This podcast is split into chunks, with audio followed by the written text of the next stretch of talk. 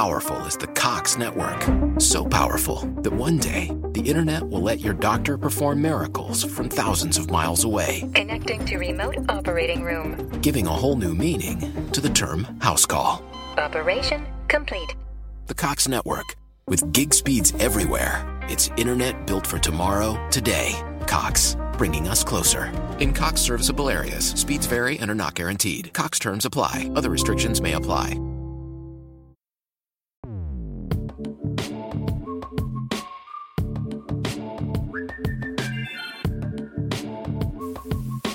Saludos intrépidos.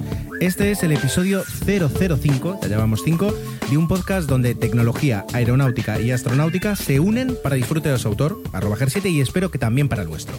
Si 4 kilobytes llevaron el hombre a la luna, imaginad lo que podemos hacer nosotros. Despeguemos. Y despeguemos rápidos, rápidos, y os voy a contar, porque aquí estamos entre amigos, os voy a contar lo que ha pasado, ¿vale? Porque tengo que ir ahora, me vais a escuchar muy rápido, como nunca, siempre he intentado, y lo, dije la primera vez, hablar más despacio en este podcast, pero hoy no. ¿Por qué? Porque el martes, eh, bueno, el lunes presentó Airbus unos aviones nuevos, que hablé, hablaré en la parte de aeronáutica, y me, me gustó tanto la idea que, que, quise grabar el martes. Y el martes grabé la parte de aeronáutica, la escucharéis. Muy bien. Una duración normal. Vale. El jueves grabamos con Santi las cápsulas, las cápsulas Dragon. ¿Y qué ocurre? Que ahí nos hemos, eh, nos hemos extendido. Y es normal, porque ahora os hablaré en la parte de tecnología de los productos recondicionados, que está bien, que es interesante y da para lo que da, da para una sección normal.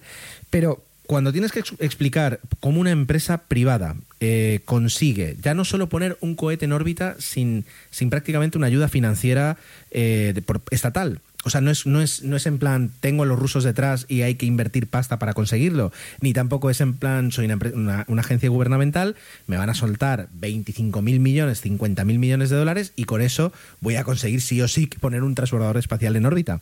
No, soy una empresa privada, me tengo que conseguir eh, los recursos y como los tengo para, para hacer algo, ¿no?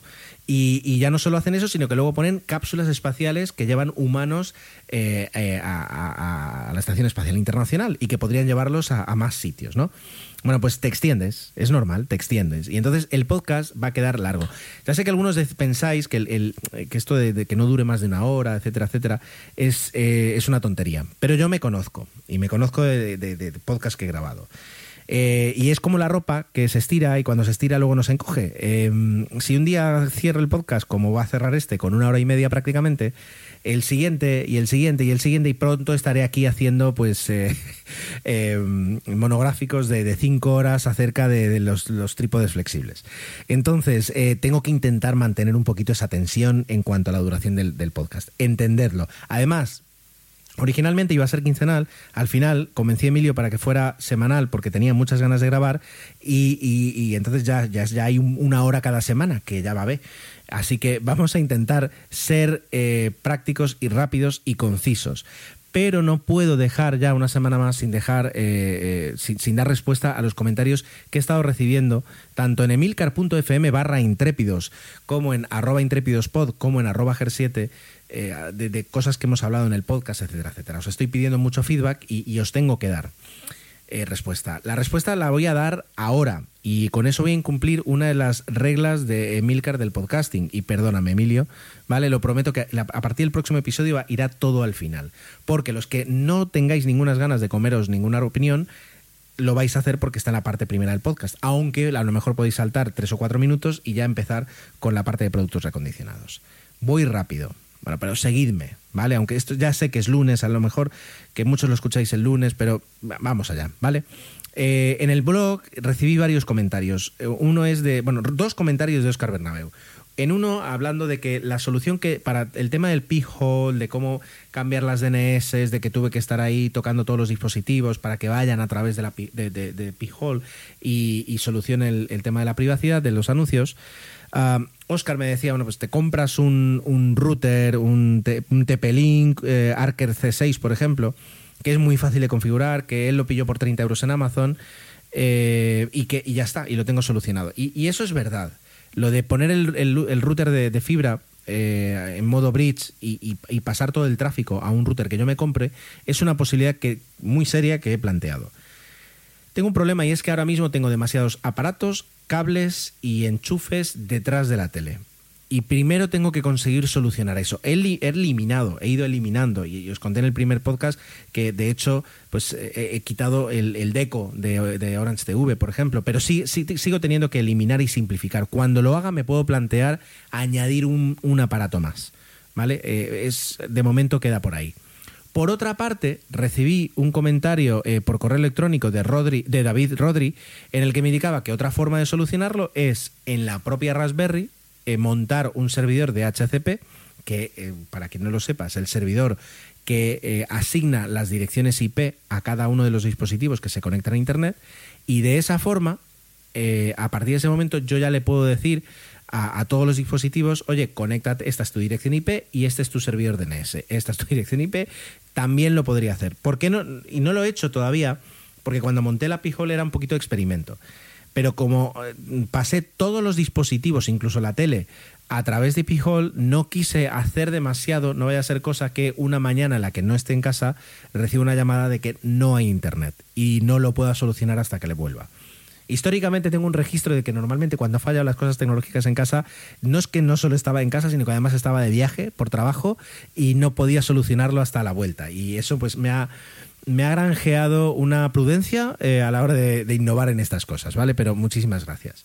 Luego teníamos otro comentario de Oscar Bernabeu hablando de DataGo, diciendo que, que, no, que él eh, hace búsquedas, que cuando ha intentado darle una prueba, pues el, 80% de las búsquedas ha, terminado en Google para encontrar un resultado y que por tanto no le merece la pena.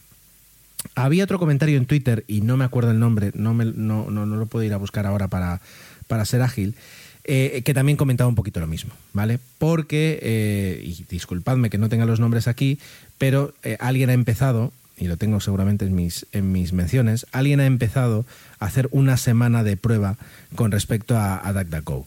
Y yo creo que es, es, lo mejor que se puede hacer, ¿vale? David Cerdeña es el que dice que no merece la pena y Carlos JG, arroba Carlos eh, JG, es quien está haciendo esa prueba de decir, oye, cambio busca, el buscador por defecto de Safari y a partir de ese momento en el iPhone hago todas las búsquedas en DuckDuckGo.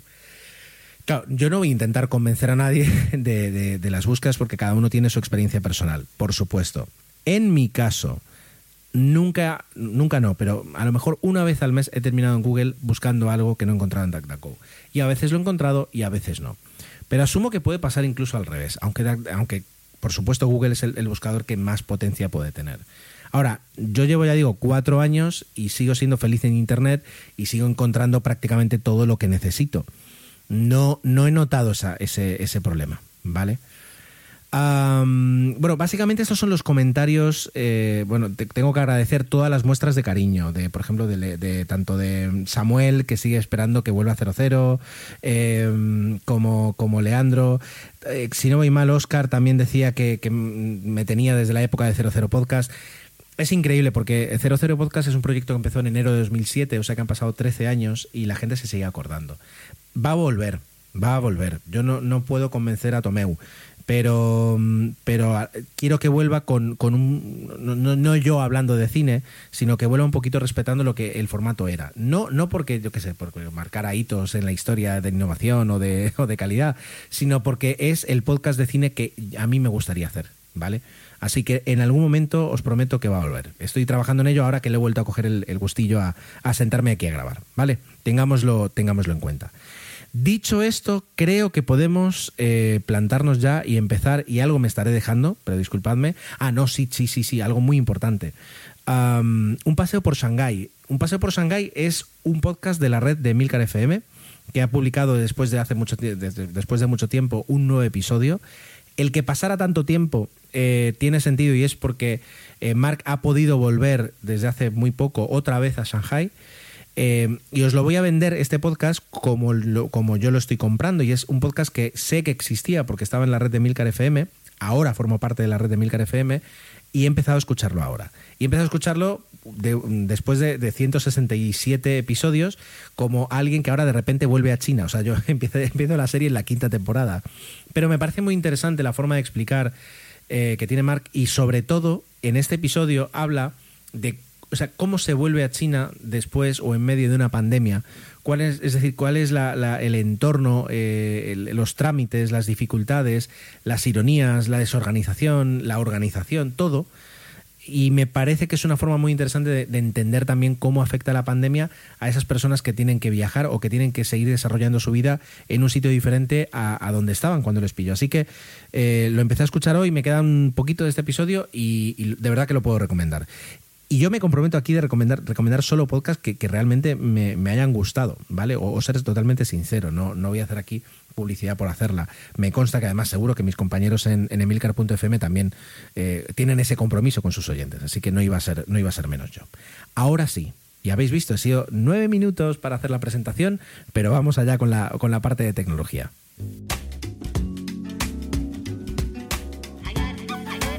Y como ya os he comentado, vamos a hablar de productos recondicionados me voy aquí a ir al guion para seguirlo rápidamente y para seguirlo fielmente y de esa forma no perdernos. Lo primero es, ¿cuál es vuestra experiencia? hago preguntas que sé que no podéis responder en este momento, pero ¿cuál es vuestra experiencia con los productos recondicionados? Eh, porque mm, a lo mejor yo creo que habrá personas que los habréis visto y receláis de ellos, personas que os habéis visto tentadas, eh, pero no los habéis probado y personas que ya sí alguna vez habéis dado el paso con los productos recondicionados. Bueno, yo soy de los terceros, como os podréis imaginar. Y lo primero que, queda aclarar es eh, pues qué filosofía de vida te empuja a comprar productos recondicionados y no nuevos.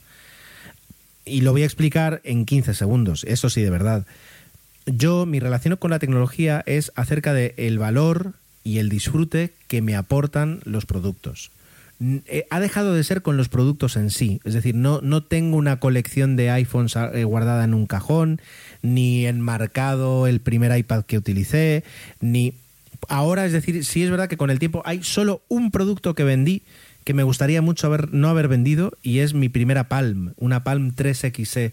Eh, que, me dio, ahora me doy cuenta que me introdujo realmente en todo este mundo de la movilidad, de los datos, de, de bueno, era una PDA y la vendí y la malvendí y, y, bueno, no la malvendí, saqué un, dinero por ella, pero no tenía que haberlo hecho. Tenía que haberme quedado con, con esa Palm porque es verdad que forma parte, de mi historia. Tengo una Sony, eh, una Sony Clié que fue mi segunda, pero me hubiera, me hubiera gustado tener esa primera. Pero ya digo, es decir, el valor, sí, dije 15 segundos, ya lo sé.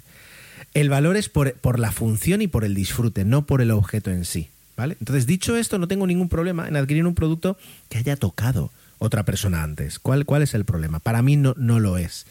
Ahora, eso sí, por ejemplo, tema de garantía.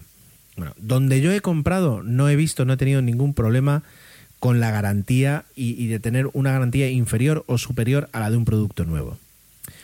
Ah, calidad de los productos. Bueno, ahora tenemos que hacer una diferenciación porque quiero contaros mi experiencia en, tres grandes comercios, ¿no? Como es Apple, Amazon y, y MediaMark. Sé que, por ejemplo, el corte inglés también tiene productos recondicionados. Mientras preparé el podcast, juro, intentaba entrar en la página del corte inglés y no me funcionaba. No sé si era la P-Hole o era el, o era el, firewall que uso. El firewall no, perdón, el, la VPN que uso. Pero no podía entrar.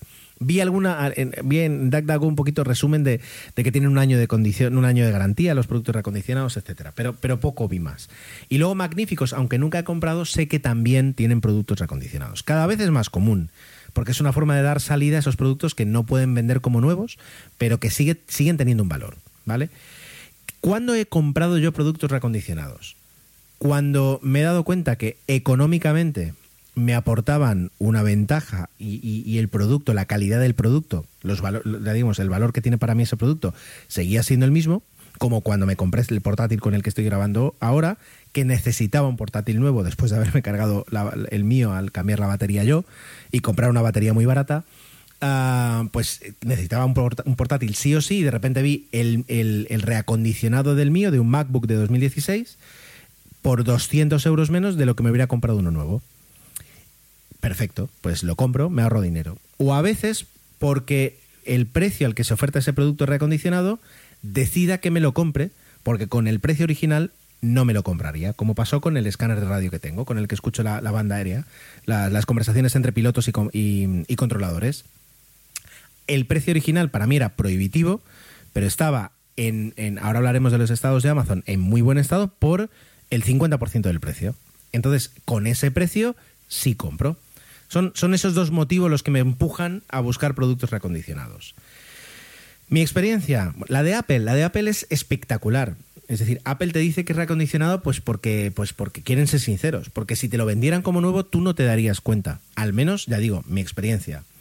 Caja nueva, embalaje nuevo, olor a nuevo, el todos los cables doblados perfectos. O sea, eh, quienes estamos acostumbrados a hacer desembalajes de productos de Apple, no notas la más mínima diferencia. O sea, merece la pena siempre. Otra cosa es que ya digo, que el descuento, por ejemplo, te hacen un descuento de un 15%, normalmente un 20% a lo mejor. Hay que mirar que sea de la misma gama, que no te vendan, yo que sé, pues eh, te quieres comprar un MacBook y te están vendiendo la generación anterior, cosas así que dices, bueno, pues tendrá otro precio, pero hay que tenerlo en cuenta. Ahora, si te compras el producto que realmente quieres, 100% recomendable. Ah, con Amazon, bueno, con Amazon hay muchas experiencias diferentes. ¿Por qué? Porque Amazon es la primera, y eso lo habréis visto. Algunos a lo mejor ni lo veis, pero yo sí lo veo. Justo debajo del precio, muchos productos te dicen nuevos y usados desde. Y luego cuando haces clic aparece toda una lista de productos. Por una parte, a veces los productos nuevos son porque son vendidos por otros vendedores y ahí Amazon actúa simplemente como un marketplace donde, donde colocar productos de otras, de otras casas, de otras empresas, el mismo producto que venden ellos. Y a veces eh, eh, la misma Amazon pone ahí productos usados. ¿Productos usados de qué tipo? Bueno, pues ahí tienes. Tienes varios. Eh, Amazon te indica como nuevo, muy bueno, bueno, y luego creo que el siguiente es aceptable o regular o algo así. esos nombres es como los hoteles de una estrella, ¿no? Es como aquello que dices, ¿dónde me estoy metiendo? Bueno, pues por ahí. Mi experiencia, cuando he comprado con, con, estado como nuevo o muy bueno, la experiencia es buenísima. El escáner, por ejemplo, un 50% de diferencia. Indicaba que tenía que venir con algunas...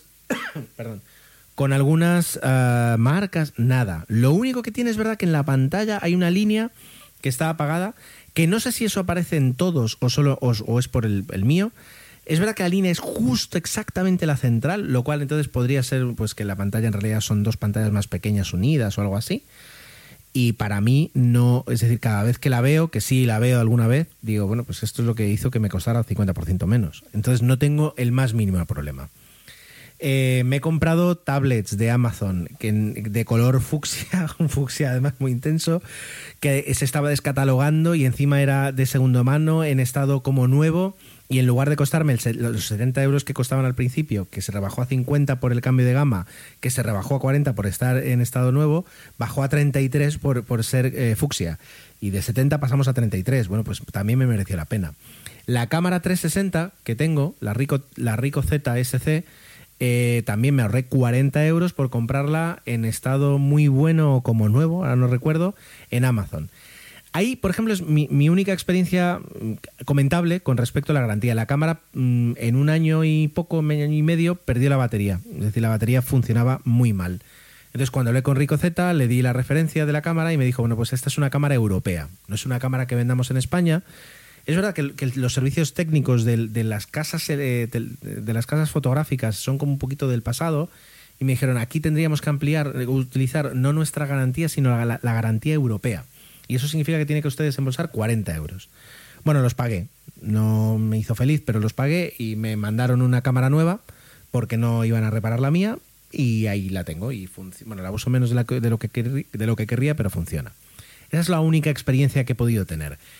Es verdad que cuando te compras algo de una marca potente, no, no una potente, una marca que tiene su propio servicio técnico, eh, como Huawei, por ejemplo, que me compré una pulsera de actividad, también tuve un problema y, me la cambiaron, me la mandaron nueva y todo fue fantástico y exquisito difiere a lo mejor de como por ejemplo sucede las, las casas fotográficas donde los servicios técnicos están subcontratados a empresas mucho más pequeñas donde entonces por tanto los estándares de calidad difieren etcétera etcétera y digo empresas pequeñas o fotográficas y me doy cuenta que Apple hace lo mismo y es que Apple eh, te manda a, sucursales de servicios autorizados en, Palma, por ejemplo, hay varios, donde no siempre vas a quedar contento. Pero bueno, va un poquito por ahí. Entonces, creo que ya lo he comentado todo lo que quería hablar de los servicios, mis experiencias. Pros y contras, como he hablado de los pros. Vais a tener un producto a un precio interesante o un producto que normalmente no tendríais por el precio original y lo vais a tener. Contras. Bueno, si os vais al estado bueno, no creo, pero si os vais al estado aceptable de Amazon, eh, sí que, por ejemplo, podéis encontrar taras, un poquito, ¿no? Es decir, problemas. Eh, mi última experiencia que contar, la de MediaMark, la de mi tele, que algún día hablaré de la tele como Dios manda, pero e-, era una televisión que eh, 50 pulgadas, LED, no es QLED ni OLED, es normal. Pero bueno, aparte de eso, tenía todo lo que quería para, para una televisión, para cambiar una televisión que funcionaba por otra nueva. Eh, buscaba un precio muy bajo para no sentirme culpable, porque ya digo, la tele antigua funciona muy bien y la encontré nueva por 350 euros. Pero es que usada y, y How powerful is the Cox network? So powerful that one day the internet will let your doctor perform miracles from thousands of miles away, Connecting to remote operating room. giving a whole new meaning to the term house call. Operation complete. The Cox network, with gig speeds everywhere, it's internet built for tomorrow, today. Cox, bringing us closer. In Cox serviceable areas, speeds vary and are not guaranteed. Cox terms apply, other restrictions may apply. Celebrate Veterans Day by getting inspired at the National Army Museum in Alexandria, Virginia. Complete the museum wide scavenger hunt. Hear incredible stories of service from the museum's veteran volunteers and write a message of thanks to those who served. The weekend is packed with free events, all in tribute to Army veterans. Plan your visit November 10th through the 12th. Free admission and parking. Do something meaningful this Veterans Day. Get inspired at the National Army Museum. Plan your visit at usarmymuseum.org. That's usarmymuseum.org. la encontré en la página de MediaMark de casualidad eh, reacondicionada, porque no está tan claro como en la de Apple que está abajo o en la de Amazon que aparecen todos los productos, ah, por 240 euros. Y entonces se me hizo ya directamente decir, oye, pues sí, sí, por esa pasta me, me- compro una tele nueva aunque la otra funcione. Pedí que me la enviaran a Media- al MediaMark más cercano de mi casa. Fui a buscarla, sale con su caja original, con un precinto nuevo porque se nota que se había abierto esa caja, con una etiqueta que pone producto reacondicionado. Llegamos a casa, temor, dolor de barriga, intriga. Sacamos la televisión para ver si tenía algún daño que a lo mejor debería tener, etcétera, etcétera, y la televisión estaba perfecta, incluso todos los plásticos, todas las bolsas, el mando, la pila cerrada, todo, todo listo, listo para usar por primera vez. Entonces calculo que a lo mejor alguien se la compró y cuando llegó a casa se dio cuenta que era de 50 pulgadas y la querían de 55 y entonces la devolvieron, por ejemplo. Pero la tele estaba perfecta y sin embargo fueron 110 euros menos de, de uy, 110 euros menos sobre 350 más o menos era casi casi un 30% menos que el precio de una tele nueva original y el producto es el mismo y la garantía también. Por tanto, para mí ha sido un éxito total en ese aspecto. Y, ya está, es decir, y, esa es mi experiencia. Seguiré comprando productos recondicionados siempre que pueda, siempre que pueda. Salvo que, bueno, a ver, si es para regalar, no. Si es para... em, no, por supuesto. Pero si es para mí, para, o, para mi familia tutelado, digamos, la compra por mí y responsabilizándome yo de la compra, sin duda, mi experiencia ha sido muy positiva. Recomiendo que, que todos entréis y os pongáis a buscar productos recondicionados. Hombre, no, no, esto es como lo de, no que no hay para todos, ¿no? Eh, pero en- ahora en serio, sí, sí, echadle un vistazo siempre que podáis y no tengáis demasiado miedo. Luego es leer, luego es ver, luego es comentar, es ver las experiencias, pero al menos eh, yo nunca he tenido experiencia negativa de tener que devolver algo diciendo esto es una porquería. Sí es verdad que la pulsera de actividad de, de- de Huawei me vino con, con un papelito de la persona que la había devuelto y su dirección y todo. Bueno, hubo un, tema que si hubiera querido ser malo, bueno, malo no, o responsable, mejor dicho, podía haber contactado con la agencia de, protección de datos y decir, oye, que aquí tengo los datos del, del- dueño anterior de mi producto. Pero bueno, no, me deshice del papel, ahí quedó, nunca más se supo y, y ya está. Todos cometemos errores y, y creo, que, creo que es comprensible. Así que ya está. Eh, comentadme si habéis probado, si os gustaría probar, qué os, os echa para adelante y qué os echa para atrás. Estaré encantado de en el próximo podcast, al final, eh, comentar todas las cosas que nos lleguen en la, en la próxima semana. Vamos con, vamos con Airbus.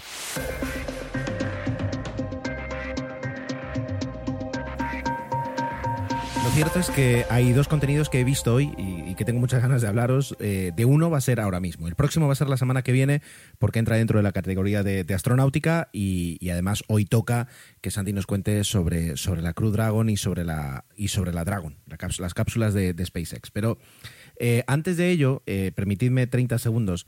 Cuando yo grababa mis otros podcasts, tanto Tecnologistas como Plaza Confirmada, a veces in- introducía un poquito de metapodcasting. Os contaba un poco en qué circunstancias estaba grabando. Porque pienso que es interesante para vosotros que me estáis escuchando eh, compartir un poco pues, la situación. Ya no solo lo que cuento, sino la situación.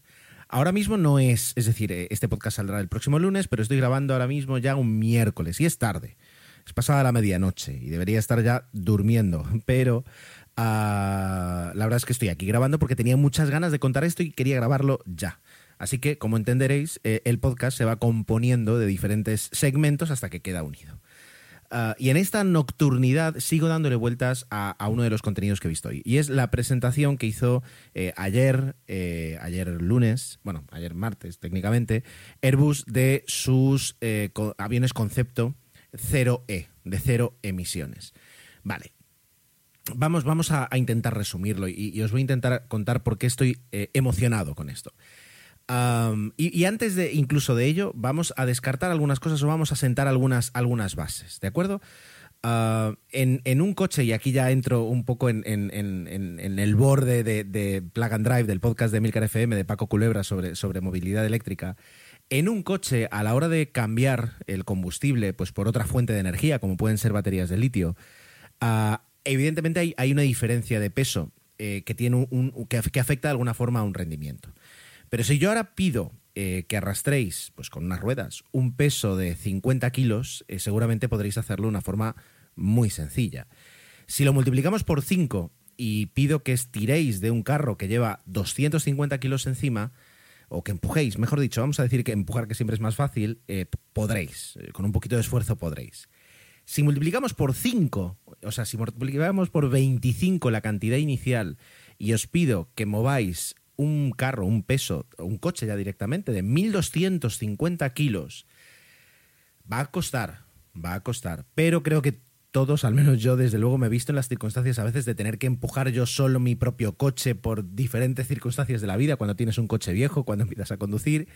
Y bueno, cuesta, pero si estás incentivado, si hay una recompensa o hay una emergencia, eres capaz de empujar ese peso, ¿vale? Bueno, pues Ahora imaginemos eh, qué es lo que sucede cuando no tienes que empujar hacia adelante, sino que tienes que levantarlo, que mantenerlo en vuelo, que mantenerlo eh, levantado. Si yo pido que levantéis 50 kilos, eh, bueno, mm, yo creo que todos, llegado el momento, con un poquito de cuidado en la espalda, podemos llegar a levantar 50 kilos. 250 kilos yo creo que está al alcance de muy pocas personas que se dediquen a la alterofilia o eh, actividades similares. Y 1250 kilos no lo puede levantar nadie. Lo cual significa que cuando hablamos de un avión, la diferencia de peso eh, es, es, eh, es geométricamente diferente. Quiero decir, pasamos a, un, a unas consideraciones totalmente diferentes. Y eso es algo que tenemos que tener en cuenta. Lo segundo que tenemos que tener en cuenta, la segunda base que quiero dejar dicha aquí es ah, todas las iniciativas que hemos visto por parte de aerolíneas, fabricantes, mm, productores de combustible, lo que queramos, de biofuel, de fuel ecológico, etcétera, etcétera, etcétera. En aviación, siempre me refiero en la aviación, ah, es más un guiño de marketing que no una iniciativa real. Primero porque no se ha hecho nunca, al menos yo no tengo conocimiento, una prueba de que un motor se sostenga con 100% de combustible ecológico. Puede que haya, ahora pienso, puede que haya alguna prueba, pero normalmente son mezclas al 10, al 15, al 25%, donde una fuente de ese combustible es, ecológica, pero todo lo demás es, es queroseno normal. Ah, por otra parte, producir eh, de forma ecológica todo el combustible que requiere la industria de la aviación, un 10% del combustible que requiere la aviación, supondría eh, miles de kilómetros cuadrados de producción agrícola dedicado solo para la producción de ese combustible.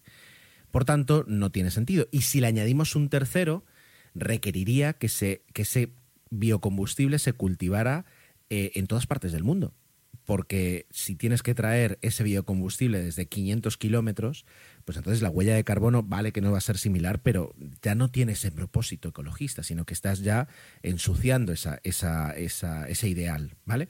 Por tanto, descartamos eh, que los biocombustibles vayan a aportar en un futuro, en un presente, eh, una, una mejora significativa de las emisiones de CO2 de los, de los aviones, de la industria de la aviación en concreto. Y vamos más allá. Ah, es posible que en las próximas décadas veamos, es posible, no, es seguro que en las próximas décadas veamos de forma regular aviones eléctricos. De hecho, ya están volando a nivel experimental y ya se está intentando incluso ya crear o modificar eh, aviones pequeños eh, con un propósito comercial, con un propósito de paquetería, de turismo, de conexión de entre, entre dos puntos para un número de pasajeros muy reducido, de una forma ya digamos más sostenida. Existen esas iniciativas y todo parece indicar que en el futuro, eh, pues es, esa parte de la aviación que es muy importante va a quedar cubierta por aviones eléctricos. Lo cual no es poca cosa, porque eh, es decir, cuando, cuando hablamos del consumo de, del combustibles por parte de los aviones, eh, eh, siempre hablamos muchas veces de grandes aviones de pasajeros, donde hay unos motores muy eficientes y donde el, gasto de combustible se reparte entre cientos de pasajeros y miles de kilómetros. Por tanto, esa, esa unidad que existe de cuánto combustible gasta un avión por kilómetro por pasajero es muy pequeña. Pero cuando luego eh, lo trasladamos pues, a aviones de, de 10 plazas, de 4 plazas, de 6 plazas, de 19 plazas, pues eh, eh, esos consumos se ven truncados porque aunque los aviones sean muy económicos. It's time to get your checking account to zero with free checking from PenFed. That's zero ATM fees, zero balance requirements, and zero time spent waiting for your paycheck to direct deposit because you can receive it up to two days early. Open your account with just $25 and see how big zero can be. Apply online today at PenFed.org slash free checking. Early direct deposit eligibility may vary between pay periods and timing of payer's funding. To receive any advertised product, you must become a member of PenFed, insured by NCUA.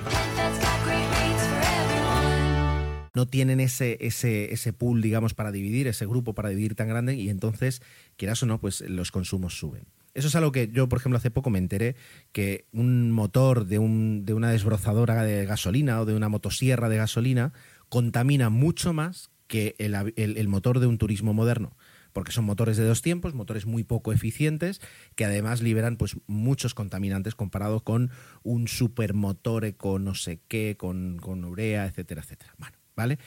Ah, pues entonces, eh, para ese segmento, la, electrificación de los aviones, como se llama, sí va a ser una salida muy considerable.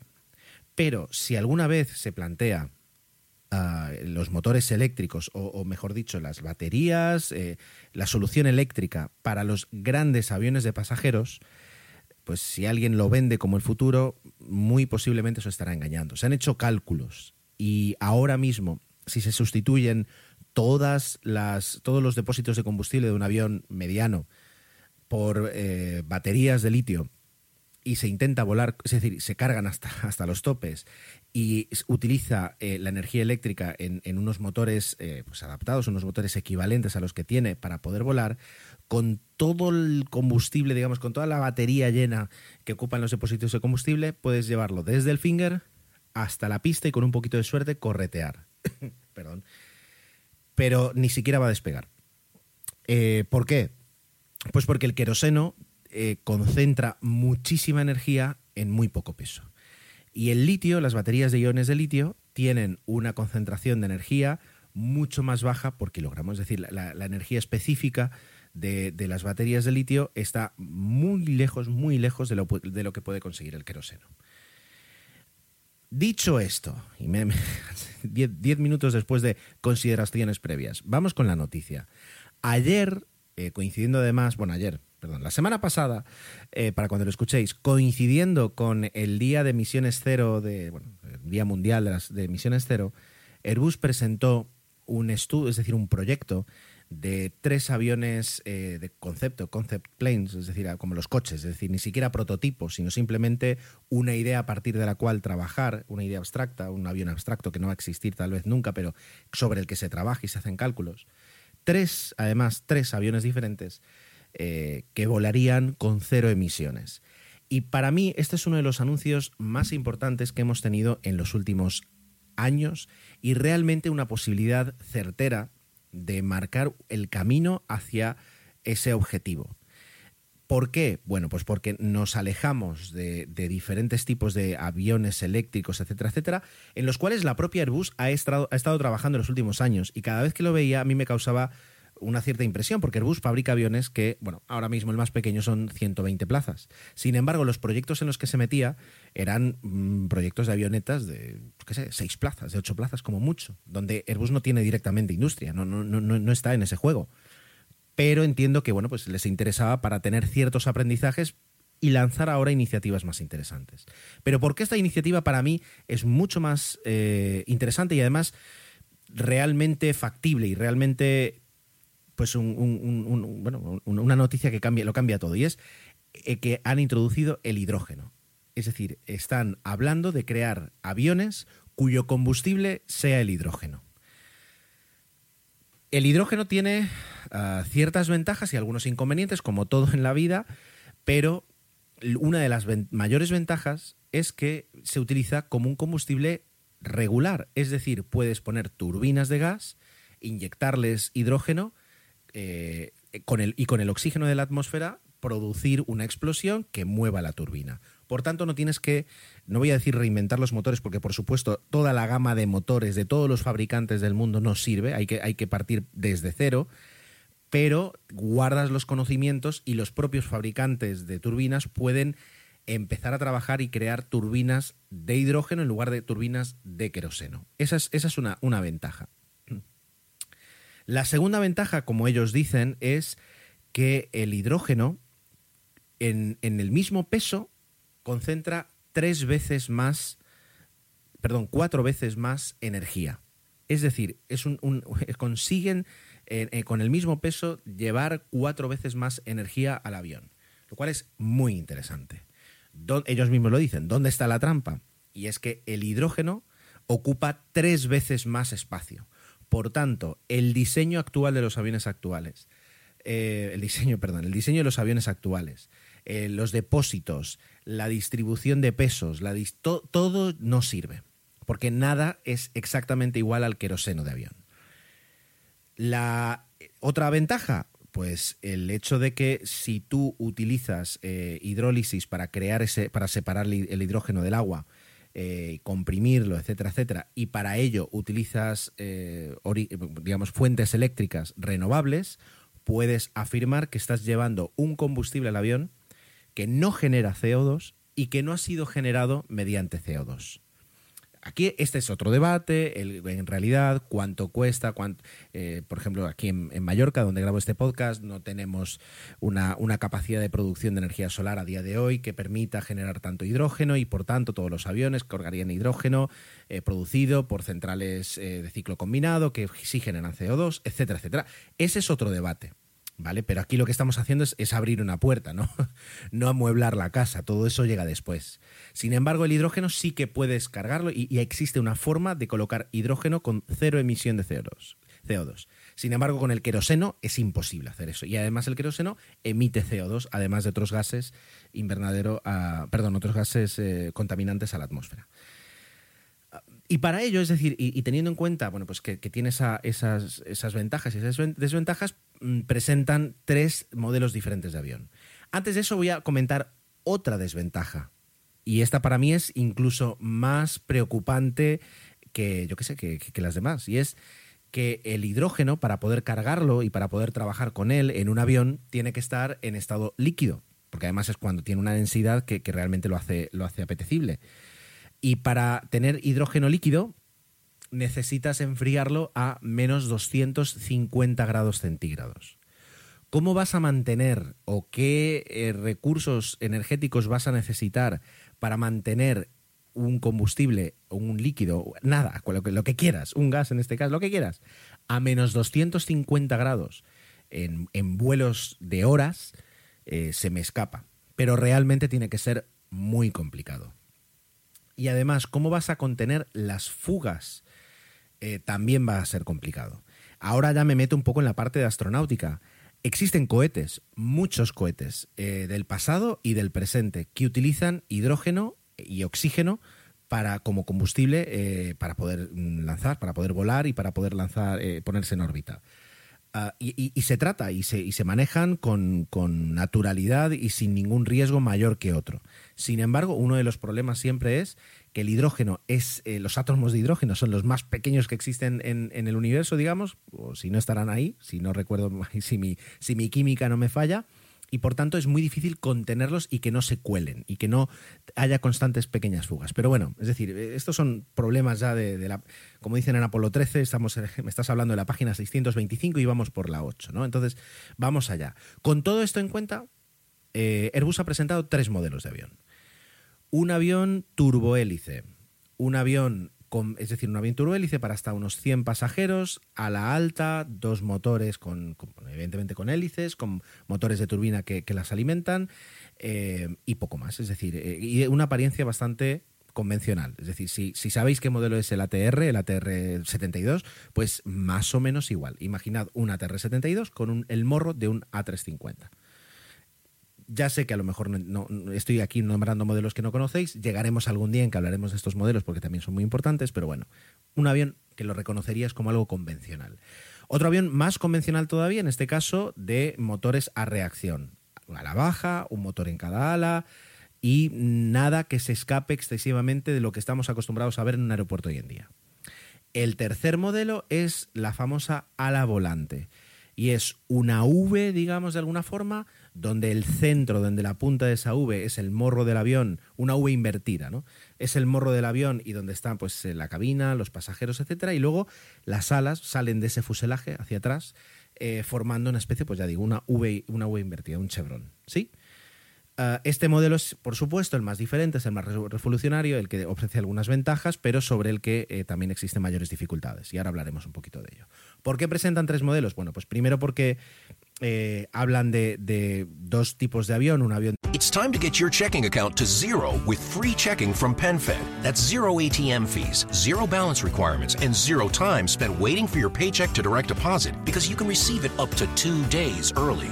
Open your account with just $25 and see how big zero can be. Apply online today at PenFed.org slash free checking. Early direct deposit eligibility may vary between pay periods and timing of payer's funding. To receive any advertised product, you must become a member of PenFed, insured by NCUA. Still Standing is a podcast of hope. My name is Allie Patterson, and I am your host. On this podcast, you're going to hear stories from people who have encountered a living God and found help and hope in their real life. No matter what your life is like right now or what you think of God, I hope you hear stories like yours, and I hope you walk away thinking there's hope for me too. Everyone on this podcast would gladly say it's because of Jesus that I am still standing. Come find out why. De corta y una de media distancia para empezar a trabajar en qué necesidades deberían tener y luego presentan este tercer modelo que les aporta una ventaja sobre todo a la hora almacenar el hidrógeno. Porque como decíamos antes, el hidrógeno ocupa eh, tres veces más eh, espacio que ocupaba el queroseno. Por tanto, ya no puedes colocarlo como hasta ahora en las alas. Tienes que colocarlo en la parte trasera del fuselaje. Por tanto, los aviones, los veis, parecen normales hasta que te das cuenta que más o menos de la mitad del fuselaje para atrás no tienen ventanas, porque ya ahí ya no hay ni carga ni pasajeros, hay hidrógeno y los equipos que necesitas para poner en marcha todo el sistema. Entiendo que la parte de refrigeración, de conservación del frío y células de combustible. Cuando han dicho en la presentación células de combustible, enseguida he pensado en el programa Apolo que utilizaba células de combustible. Las células de combustible, por si no lo sabéis, transforman hidrógeno y oxígeno en electricidad a través de un proceso químico. Y por lo que comentan, parece que los motores, las turbinas modificadas para quemar hidrógeno, necesitarían en ciertos momentos el boost, el apoyo de un motor eléctrico para darles más potencia o para dar lo que, lo que se necesite y que esa potencia extra vendría de las células de combustible, que transformarían ese hidrógeno que llega, que ese combustible que tiene el avión, que es hidrógeno, en electricidad. Bueno, lo tienen, perdón, lo tienen bastante bien pensado en ese aspecto.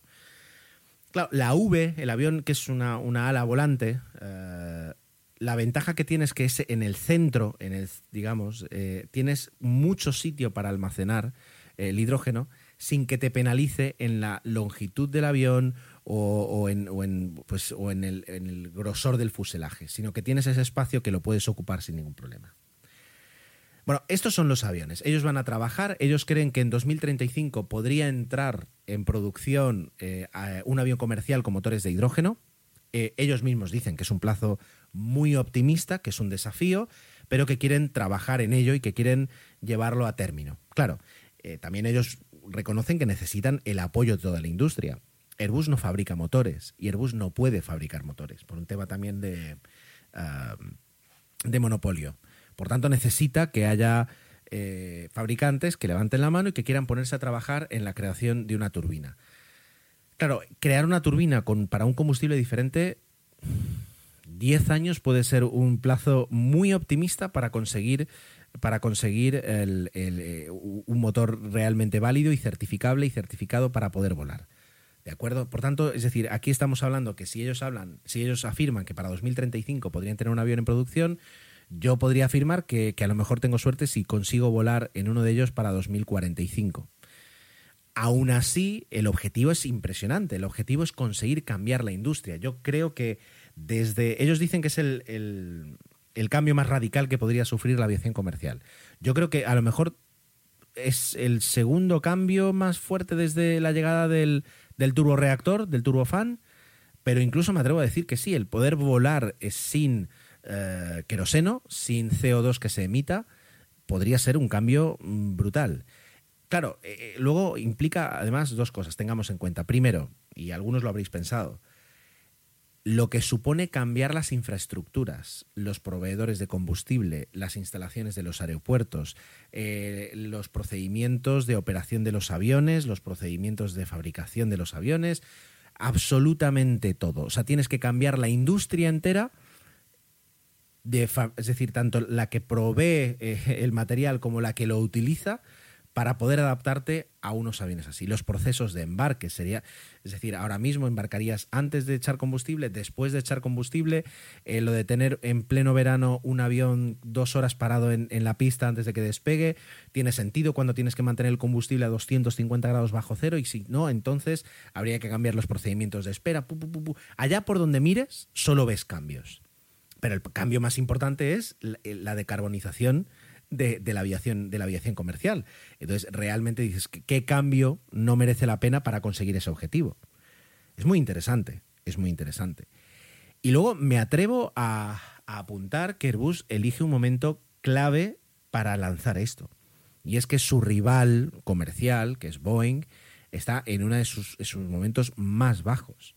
Eh, Airbus eh, está presentando esto eh, que podría o sea, que podría significar que sean los líderes en la innovación de la aviación comercial en los próximos 30 años, en un momento en el que Boeing literalmente, no, literalmente no, pero el Boeing no puede seguirles, no puede ahora mismo aparcar todo lo que se habla de él, todo lo negativo que se está hablando de él, para lanzar un proyecto similar. A lo mejor en dos años lo puede hacer, a lo mejor incluso en un año lo puede hacer, pero tiene que lanzarse, lanzarse hacia otro lado. Y además, me atrevo a decir, Boeing tiene unos compromisos eh, contractuales con una cantidad de fabricantes alrededor de todo, de todo el mundo, pero también Estados Unidos.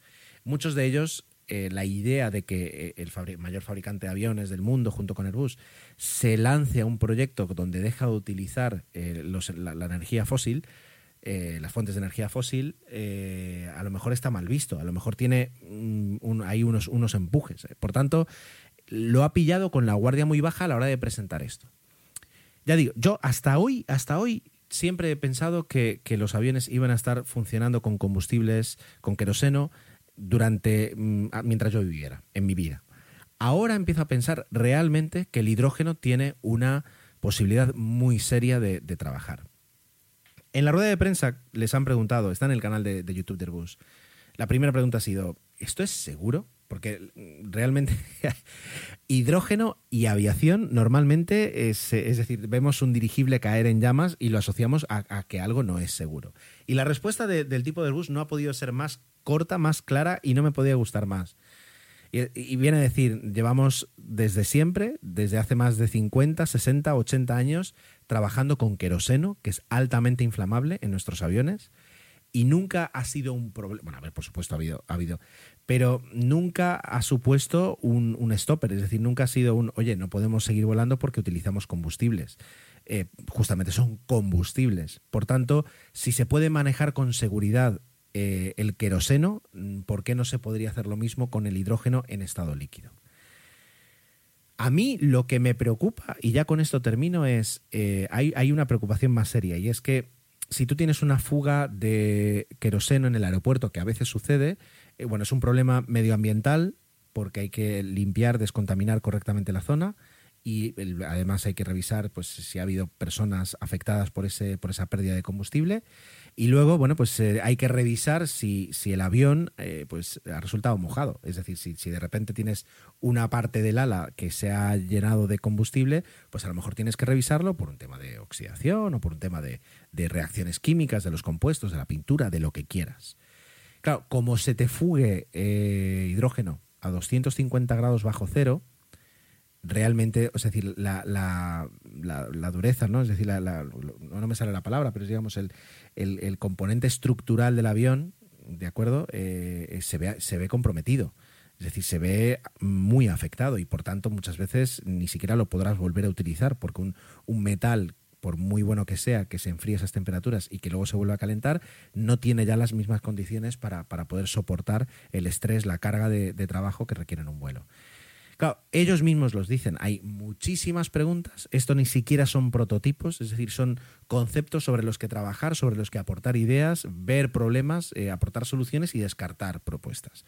Todo ello eh, en los próximos 15 años. A mí me parece muy interesante y realmente una verdadera oportunidad para eh, descarbonizar la aviación, lo cual le quitaría esa, esa mancha que siempre tiene de, contaminante y bueno, nos permitiría volar, porque le han preguntado, dice, ¿y para los pasajeros esto qué supone? Y dice, bueno, pues realmente poco. Es decir, la, la, idea es que mantengamos la misma experiencia de los pasajeros, lo único que van a saber que vuelan en un medio de transporte que no contamina. Y a mí me parece eso una fantástica y gran noticia en unos momentos en los que necesitamos noticias positivas. Bueno, y después de tecnología y aeronáutica llega la parte de astronáutica y eh, hace dos semanas estuvo Santi con nosotros para explicarnos eh, la historia del Falcon 9, del caballo de batalla, de esa expresión que me gusta tanto de SpaceX. Y por supuesto, repite porque le toca, porque tiene ese compromiso adquirido con Intrépidos. Y esta vez nos va a hablar de la historia de su hermana, porque el cohete no nace prácticamente solo, nace con una hermana muy diferente, pero es al fin y al cabo una hermana, ¿verdad, Santi? Muy buenas. Muy buenas, intrépidas e intrépidos. Hola, Gerardo. Pues así es. Eh, sin la Dragon, sin la cápsula Dragon, no habría Falcon 9 y sin Falcon 9, pues no habría cohete para enviar la cápsula Dragon a, la órbita terrestre. la, cápsula Dragon, es decir, y vamos a plantearnos un poquito eh, en lo que es, es decir, es una cápsula no tripulada eh, que tiene como objetivo abastecer a la estación espacial. Esto es, es así, es, es así de sencillo. Está creada para ese fin y funciona. Ah, vaya que sí funciona, porque de hecho, ¿cuántas han enviado ya? ¿Como 10, 12? No lo sé. Es decir, no sé si tú, no, más, ahí. más. No, mira que lo vi en la página de SpaceX, pero no lo apunté, pero son más de 12 seguro. Pues es decir, ya está, está más que probada la fiabilidad.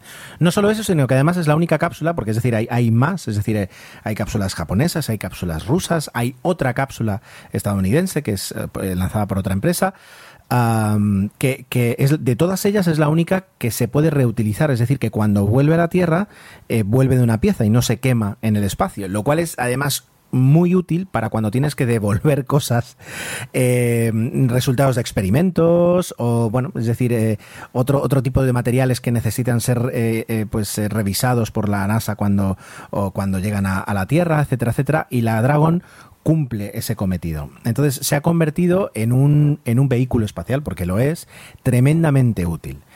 Ahora bien, ah, ¿cómo consigues decir, eh, o sea, cómo surge la Dragón?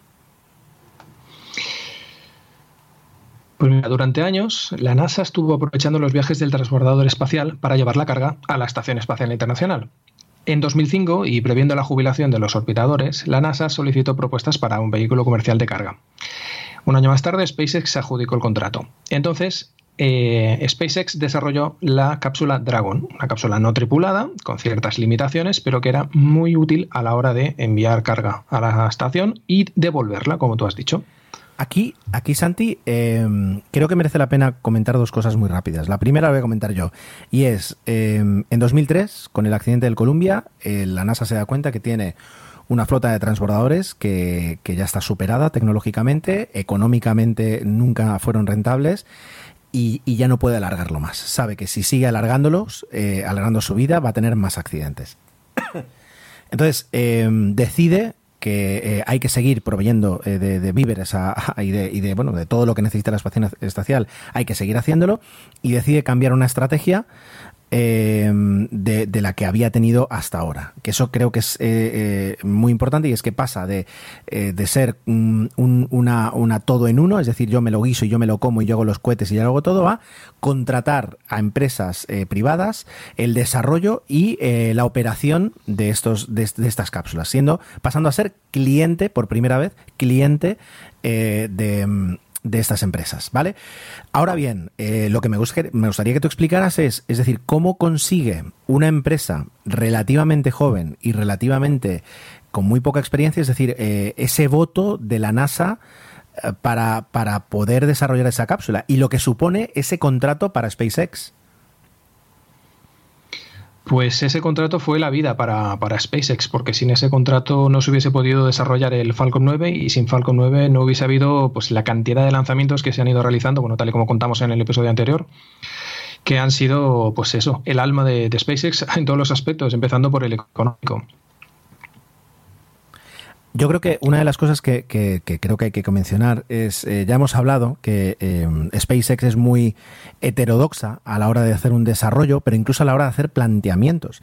Y por ejemplo, bueno, eh, tú nos contarás un poquito cómo es la cápsula Dragon, pero eh, si, visualmente no la tenéis en la cabeza, cosa que, es muy habitual, de hecho lo raro es que sí lo tuvierais, em, no es la típica, es decir, no es el Apolo 11, la navecita que tiene una forma así eh, cónica pura, no es así, es decir, es una cápsula ligeramente diferente que tiene además muchas ventajas al adoptar una forma, eh, ya digo, una forma no habitual, ¿verdad Santi? ¿Cómo es? ¿Cómo es la cápsula Dragón? Para, para aquellos que no se la imaginan. La cápsula Dragon tiene, tiene una forma, pues como te has dicho, es algo curiosa, tiene una forma de tronco de cono. Eh, la base, que es más ancha que la que digamos que lo que sería el techo, mide 3,7 metros, que es el diámetro del Falcon 9. Y tiene una altura de 6 metros. Um, y pesa unas 4 toneladas en vacío. Eh, está pintada de blanco, no tiene ningún, ninguna no tiene ningún aspecto de diseño, digamos, en esta, ya hablaremos de la siguiente, pero en esta es bastante normalita, ¿vale? Y bueno, puede, tiene una cosa muy importante, es que no solo puede llevar carga presurizada en cabina, sino que también tiene un maletero. Tiene una especie de maletero no presurizado en la parte de atrás, que en inglés lo llaman trunk, que le permite llevar cargas voluminosas, eh, como pues, en el caso de piezas bastante grandes para el ISS o experimentos que requieran el, el vacío del espacio.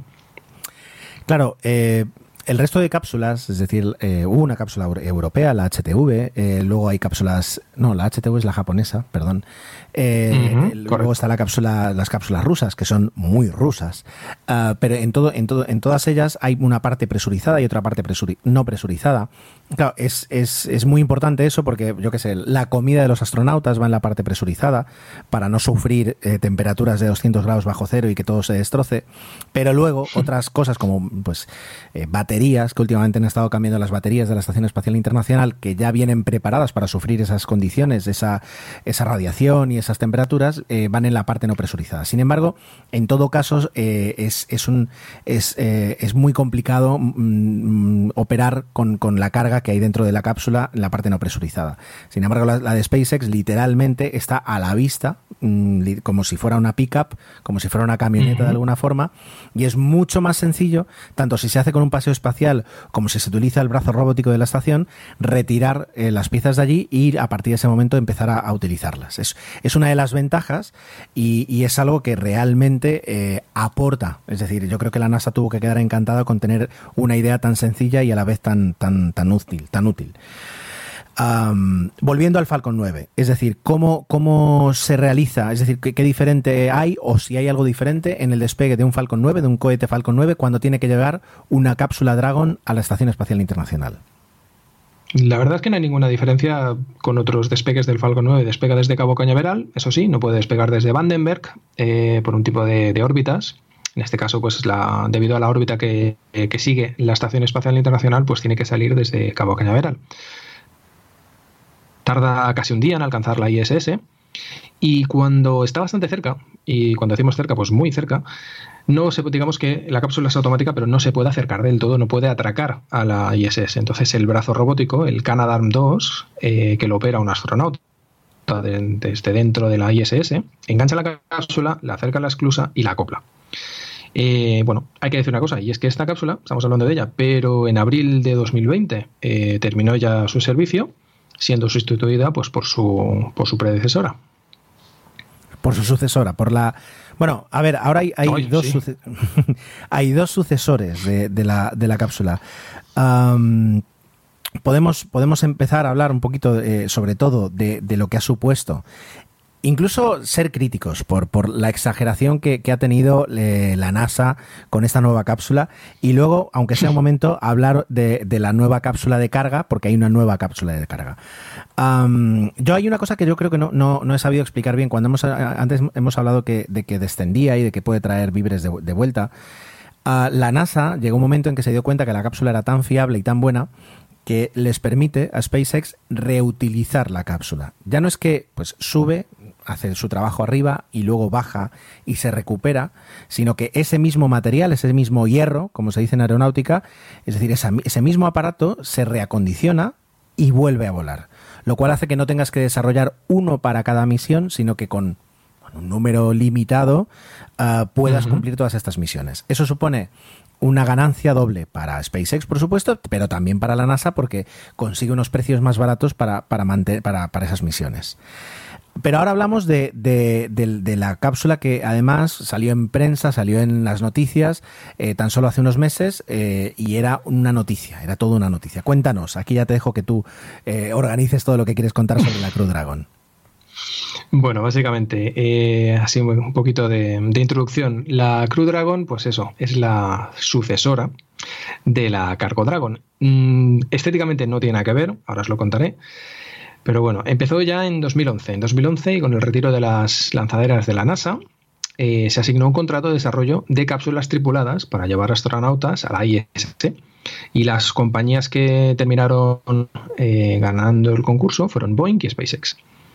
La NASA, en, ese caso, en este caso, perdón, no sería la propietaria de los vehículos.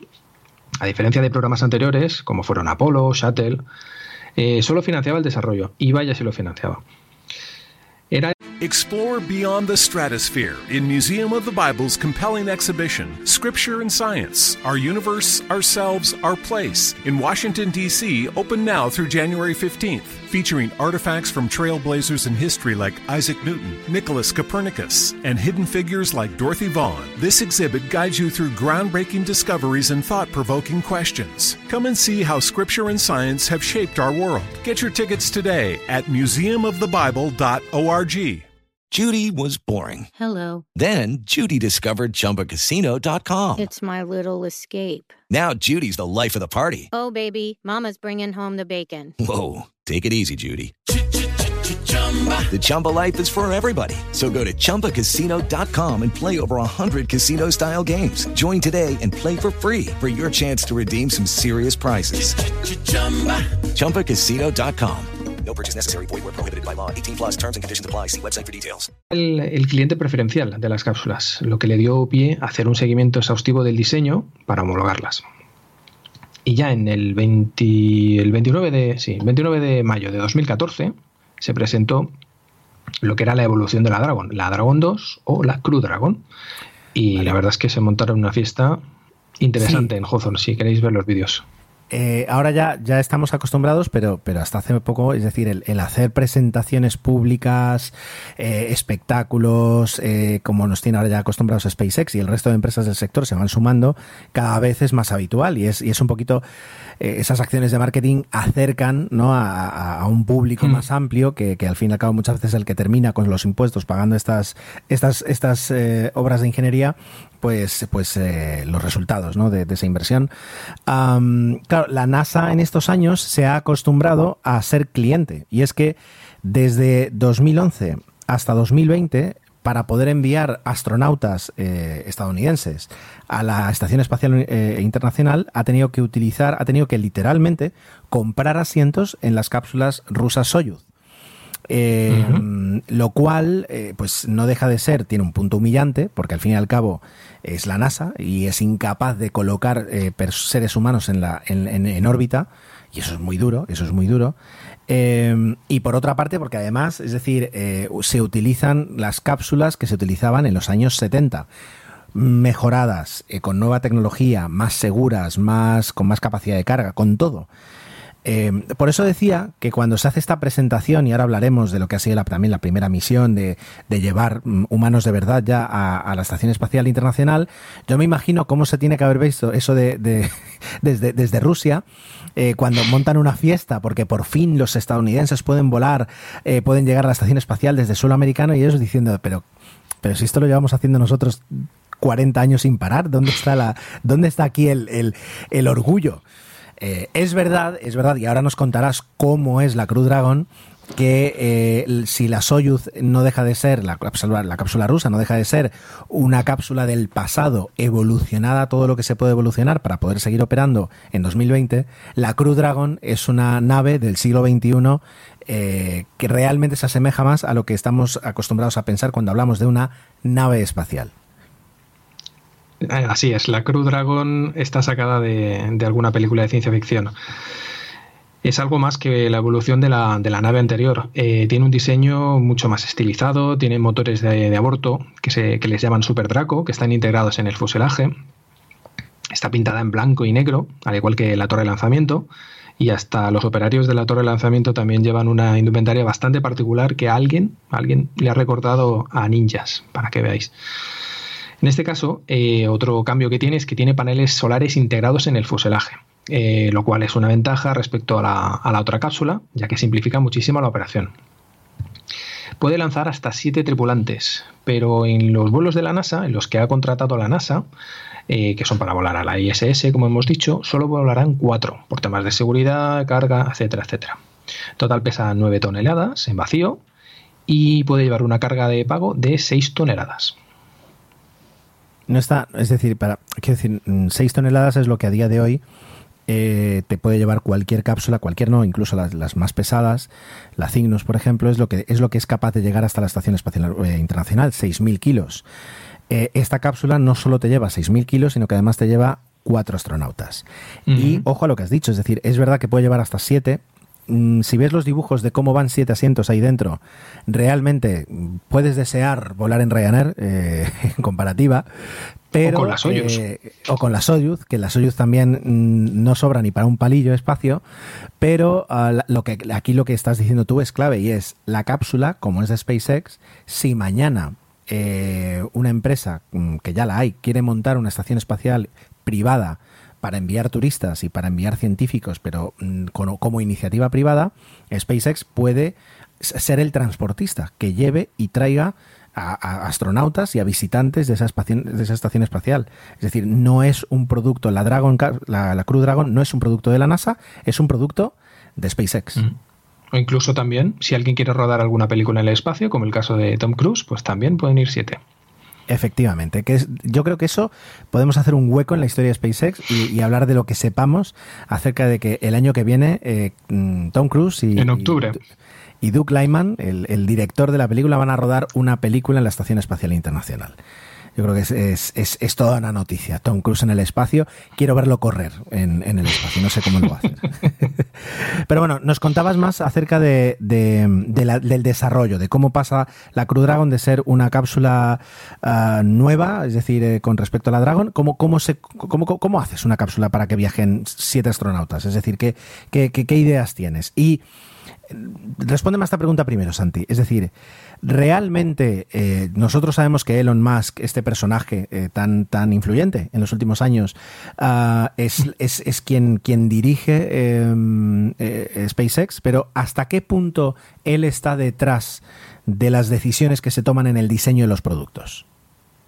Pues está muy detrás. La verdad es que todo esto evidentemente tiene, tiene un equipo de ingenieros e ingenieras que son espectaculares, pero en temas de diseño, en temas de nombres incluso de, de los productos que fabrican, él está muy detrás. Y digamos que desde, desde el principio tenía muy claro que lo que quería era dar una imagen de, de siglo XXI de todo lo contrario a lo que sería las Soyuz, a lo que serían las cápsulas Apolo, etcétera. Él quería una cosa muchísimo más, pues por qué no decirlo, al estilo de, Apple. Realmente la Crew Dragon, y, eso es una de las cosas que, si veis alguna imagen o si buscáis ahora en, en DuckDuckGo eh, Crew Dragon imágenes, vais a, daros cuenta de dos cosas. La primera, que la cápsula es, como decíamos antes, diseñada para, para los viajes al espacio del futuro. Eh, que no tiene nada que ver con cualquier otro aparato espacial que, hayáis visto hasta ahora. Eh, y luego que los trajes de los astronautas son muy feos, muy, muy, muy, muy, muy feos. La verdad es que sí, que lo, de los trajes no, no, creo que sea el mejor de los aciertos, pero bueno, ahora hablaremos de ellos. Nada, el interior de la, de la, cápsula es bastante espacioso para lo que se puede prever de una, de una, cápsula de este tipo, sobre todo si solo van dos tripulantes, como es el caso del, del vuelo tripulado que hicieron en el mes de mayo. El interior, pues los asientos son una pasada, son de fibra de carbono, eh, los han diseñado los señores de Tesla tiene una gran, gran diferencia respecto a las otras naves anteriores, cualquier nave anterior, y es que tiene tres grandes pantallas táctiles que permiten gestionar pues, todos los, los procedimientos, todos los procesos del vuelo. Eso sí, tiene ciertos botones en la parte inferior de estas pantallas que sí son botones físicos, que están recubiertos o digamos protegidos por unas guardas, que sí que son botones que digamos que son los botones del pánico. Si hay algún problema, tienen que pasar a manual, etcétera. Entonces ahí sí que no te la puedes jugar con pantallas. Pero bueno, estéticamente y operativamente son una auténtica virguería. Y bueno, y ahora ya pasamos un poquito a, las últimas modificaciones que se hace con respecto pues un poquito a las ideas iniciales, porque Elon Musk, por supuesto, parte de una idea y luego pues a cada revisión se van, se va normalizando, sobre todo porque primero van a volar personas y segundo tiene que pasar por la certificación de la NASA, lo cual obliga a algunos cambios, ¿verdad? Algunos, sí, muchísimos cambios, la verdad. Una de las ideas iniciales que tenía SpaceX era que la cápsula tenía que aterrizar en tierra. Em, ¿Cuál es la gran diferencia? Cuando amerizas en el mar eh, y tienes la intención de reutilizar la cápsula, tienes una auténtica pesadilla de revisiones, de desmontar la cápsula, de quitar agua salada. Bueno, el agua salada es lo peor que le puede tocar, en este caso, a, a una cápsula. Y lo que quería hacer SpaceX pues era eso, hacer una reentrada normal y corriente, como hacen todas las cápsulas, pero a la hora de frenar, en lugar de utilizar paracaídas, utilizar unos retrocohetes y aterrizar en tierra justo al lado del lugar donde habían despegado.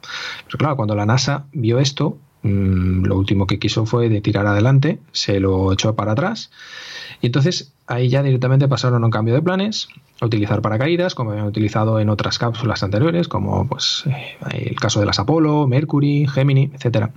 Y por supuesto, amerizar, porque con un paracaídas, si tocas tierra a la velocidad que aterrizas, te puedes hacer muchísimo daño. Bueno, pues eh, básicamente, es decir, eh, con todo ya diseñado, con todo ya probado, se hicieron un montón de pruebas, eh, algunas salieron mal, otras salieron bien, eso es, eso es habitual. sobre todo si eres una empresa privada, si eres la NASA, te, juegas muchísimo más. Y algún día hablaremos, y yo creo que merece un propio, un podcast, o sea, una sección propia, el, el por qué la NASA es como es y, por qué ha cometido los errores y por qué ha tenido los aciertos que ha tenido. pero por fin se hace una, una, primera misión, que es la, se llama la SN1, que es una cápsula que viaja vacía hasta, bueno, con un, con un maniquí. ¿Cómo se llama? Exactamente.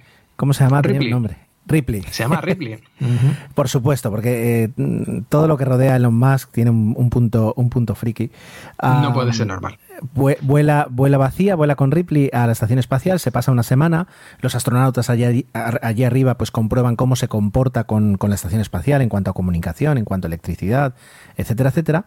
Y hace ya, pues, eh, ¿qué fue? Hace muy pocos meses, eh, vuela la SN2, la misión SN2, que ya lleva por fin a dos astronautas estadounidenses volando al segmento estadounidense de la Estación Espacial Internacional, eh, despegando desde suelo estadounidense. Exactamente, el Launch America. Launch America, exacto, Dios, impresionante. Eh, una cosa que no he dicho antes y que creo que vale la pena decirla, y es que en el caso de, la Crew Dragon, a diferencia de, la otra, de la Cargo Dragon, puede acoplarse sola a la Estación Espacial Internacional. No necesita ningún brazo que la recoja y tal. Con eso, pues ahí está el caso de, Ripley, que se pudo acoplar solita a, la ISS. Es verdad, porque además comentemos, es decir, aquí los astronautas tienen un panel de control y tienen botones, pues porque, hombre, no les vas a poner ahí, yo qué sé, pues una estantería con especias, pero en realidad la cápsula vuela 100% autónoma. Es decir, a diferencia de, las cápsulas Apolo, de las cápsulas de hace 50 años donde hacía falta, hombre, lo digo yo al inicio del podcast, con 4 kilobytes se volaba, por tanto hacía falta mucha intervención humana para, ir cambiando de, programa a programa, pero aquí la cápsula vuela 100% sola. Es, es, una, en ese aspecto es una pasada. Eh, no sé si te, ahora, no sé si te he interrumpido. No, no, que va, que va, que va. Eh, si quieres ya, bueno, hemos hablado de la siguiente misión, de la que hicieron ya tripulada, que es la famosa Launch America, que salió el 30 de mayo de, 2020. 30 de mayo, sí. Y, nada, estuvo 63 días eh, atracada en la ISS, los astronautas hicieron ahí su, su trabajo y nada, luego regresó de esta manera, la NASA le dio el visto bueno y la, cápsula ya está homologada para, poder operar. Y a partir del mes que viene, el 23 de octubre, si no cambia la fecha, debería ya ser la primera misión operativa con cuatro astronautas a bordo de la NASA para ir a la ISS y sustituir al tripulante, al señor Cassidy, que está en la ISS desde hace varios meses. Ya tiene ganas de bajar. Vale, eh, tú antes comentabas, ya para ir cerrando, eh, que la, cápsula Dragon, la original, está retirada, es decir, ya, ya, no, se, ya no se va a utilizar más. Hay una sustituta que dentro de pues el naming que se lleva ahora tanto del marketing es la Dragon XL, ¿verdad? Bueno, sí y no. a ver, el tema es, para continuar la, el abastecimiento, la ISS, se van a utilizar las Crew Dragon reutilizadas. Ah, vale. Se, van a, se les va a quitar el asiento, todo lo que es la instrumentación y se las va a aprovechar para hacer estos, estos vuelos de abastecimiento. La que comentas tú, la Dragon, la Dragon XL, es un proyecto a futuro que viene de la, de la estación espacial en la Luna, en órbita lunar, la Gateway que eso sí que deberíamos hacer un programa porque ahí sí que hay mucha tela que cortar. Entonces, para abastecer a esta estación que estará en órbita lunar, como hemos dicho, eh, la NASA ha galardonado a SpaceX con, no sé si eran 150 millones de dólares. Sí, no, ahora me lo estoy inventando. Olvidaos de esto. La NASA le ha dado un contrato a SpaceX para diseñar y fabricar una cápsula que pueda llevar como mínimo, como mínimo, 3.400 kilos de carga presurizada y 1.000 kilos de carga no presurizada a órbita lunar. Lo cual, ya digo, es decir, es, estar hablando de enviar víveres a, la Luna eh, para una estación espacial pequeñita eh, que mantenga astronautas en misiones eh, mientras orbita la Luna. Lo que, ya, digo, efectivamente es para, es para hablar de ello. Voy a cerrar el podcast eh, y, despedirte con, una cosa que tú sabes perfectamente, pero quiero que, quiero que todo el mundo lo conozca, porque el espacio es y, y, la carrera espacial y los viajes espaciales es mucho más romántico y mucho más emocional de lo que a veces pensamos. En la última visita del transbordador espacial a, a la Estación Espacial Internacional, del Endeavour, si no voy mal, la tripulación, siendo consciente de que durante varios años, que en principio iban a ser tres o cuatro y al final han terminado siendo nueve, no iba a volar ningún astronauta estadounidense desde suelo estadounidense, decidieron dejar una bandera de Estados Unidos eh, colgada en, en, una parte de la estación espacial, justo digamos en, la, en la, puerta de embarque, por, por así decirlo, eh, la dejaron ahí colgada. Y entonces los astronautas que se fueron dijeron em, que esta bandera la recoja y se la lleve a la Tierra la primera tripulación que suba eh, con la nueva generación de naves espaciales. Entonces, desde entonces, eh, pues hubo una pequeña mm, carrera, que no es carrera, o pique, que no es pique, pero bueno, ese punto romántico de a ver quién iba a ser de las dos empresas, SpaceX o Boeing, la primera en conseguir bajar esa bandera, ¿no? Es decir, con, el reconocimiento de haber sido pues la, que antes terminó el desarrollo y la que eh, antes consiguió la certificación por parte de la NASA. Bueno, efectivamente, en, en, en, julio, cuando, cuando, volvió, em, cuando volvió la tripulación de esta, de esta misión SN2 a bordo de la, de la Crew Dragon, eh, bajaron la bandera, que no sé dónde estará, pero bueno, creo que es la que está en las oficinas, en, la, sede de, SpaceX, bajó la bandera, eh, con la curiosidad además que uno de los astronautas que la bajó es uno de los que la había subido nueve años antes. Y además con la cápsula, la Dragon, la bautizaron como Endeavour también. Efectiva, eh, eh, eh, que esos son, ya digo, son, son un montón de toques románticos. Y, y, para que veáis otro, y ya nos pasamos de tiempo y ya me da lo mismo. Cuando se desarrolló el transbordador espacial, originalmente se hicieron cinco. Cuatro que iban a volar, como Dios manda, y un último que no iba a tener motores, que nunca iba a volar al espacio, pero que con el que se iban a hacer todas las pruebas uh, aerodinámicas y pruebas de transporte encima del avión de la NASA, que lo, llevaba de un sitio a otro, y, y pruebas de aterrizaje reales, pero no tenía motores. Esa era la diferencia. Ahora, era un transbordador que mm, podía, podía llamarse transbordador espacial. Cuando, eh, pues en los años 70 mm, eso surgió, hubo un movimiento popular en todo Estados Unidos que consiguió que a esa nave, a ese primer transbordador espacial, se, llama, se le llamara Enterprise. Eh, ¿Y cuál era el nombre que tenía? Eso no lo sé. Constitution. Pues mira, 10 veces mejor Enterprise. Si me das a elegir, prefiero Enterprise. Sí, sí, es, me recuerda a los transbordadores de, de, Armageddon. ¿Cómo se llamaban? Libertad e Independencia. Bueno, bueno, bueno. Ahí te has pasado. Algún día haremos un, un, crossover para hablar de películas del espacio y de cuáles son más, más cercanas a la realidad y cuáles son eh, totalmente idas de allá. Que no significa que no se puedan, eh, eh, ¿cómo se dice? Que no se puedan disfrutar, pero bueno, que, que, que no son fieles. Bueno, vamos a dejarlo ya porque porque lo que tenían que ser eh, 15 minutos, pues ya van por 30. Eh, y, creo que de alguna forma hemos, hemos explicado, es decir, eh, para resumir y, y, en 30 segundos, cómo SpaceX recibe un, un contrato de la NASA que no es que la salve, sino que permite que se desarrolle. Eh, para, y desarrollan una cápsula espacial que va más allá de lo que la NASA pedía, que ofrecía muchas más posibilidades de lo que la NASA originalmente pedía y que de alguna forma deja encantados a la gente de la NASA porque por fin tienen un equipo de personas y una, empresa que no tiene las ataduras mmm, políticas, económicas y geoestratégicas que ya hablaremos que tienen casi todas las empresas del sector en Estados Unidos, Lockheed Martin, Boeing, Grumman, etcétera, para poder trabajar, digamos, out of the box y desarrollar ideas y hacer un desarrollo eh, que les recuerda mucho a, a, lo que tenía que ser la NASA, es decir, esa innovación eh, pura y dura eh, con, un cierto punto de riesgo. Entonces yo creo que ese contrato hace que la NASA de alguna forma se enamore de SpaceX y desde entonces, y seguiremos hablando de SpaceX y veréis la relación constante que tiene con la NASA, sigue teniendo contratos y sigue teniendo fe por parte de la NASA para, desarrollar los vehículos del futuro, ¿verdad? Así es. Pues eh, con, con, este último mini monólogo mío nos despedimos. Muchísimas gracias, Santi. Eh, no vamos a desvelar, porque no lo sabemos, pero no, no lo vamos a decir, cuál va a ser el tema del próximo podcast, pero en dos semanas te tenemos de vuelta para que nos cuentes algo muy interesante, eso seguro. Aquí estaremos seguro, Ger. Un fuerte abrazo. Igualmente. Hasta luego.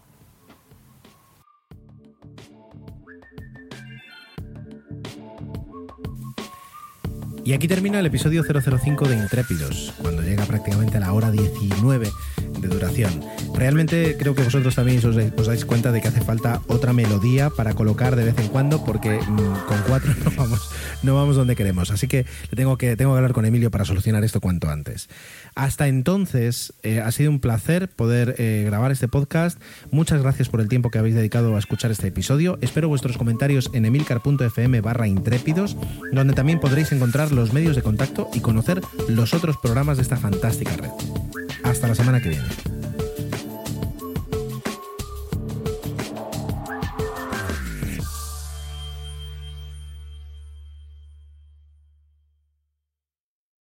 With the Lucky Land slots, you can get lucky just about anywhere. This is your captain speaking. Uh, we've got clear runway and the weather's fine, but we're just going to circle up here a while and uh, get lucky. No, no, nothing like that. It's just these cash prizes add up quick. So I suggest you sit back, keep your tray table upright, and start getting lucky. Play for free at LuckyLandSlots.com. Are you feeling lucky? No purchase necessary. Void where prohibited by law. 18 plus terms and conditions apply. See website for details.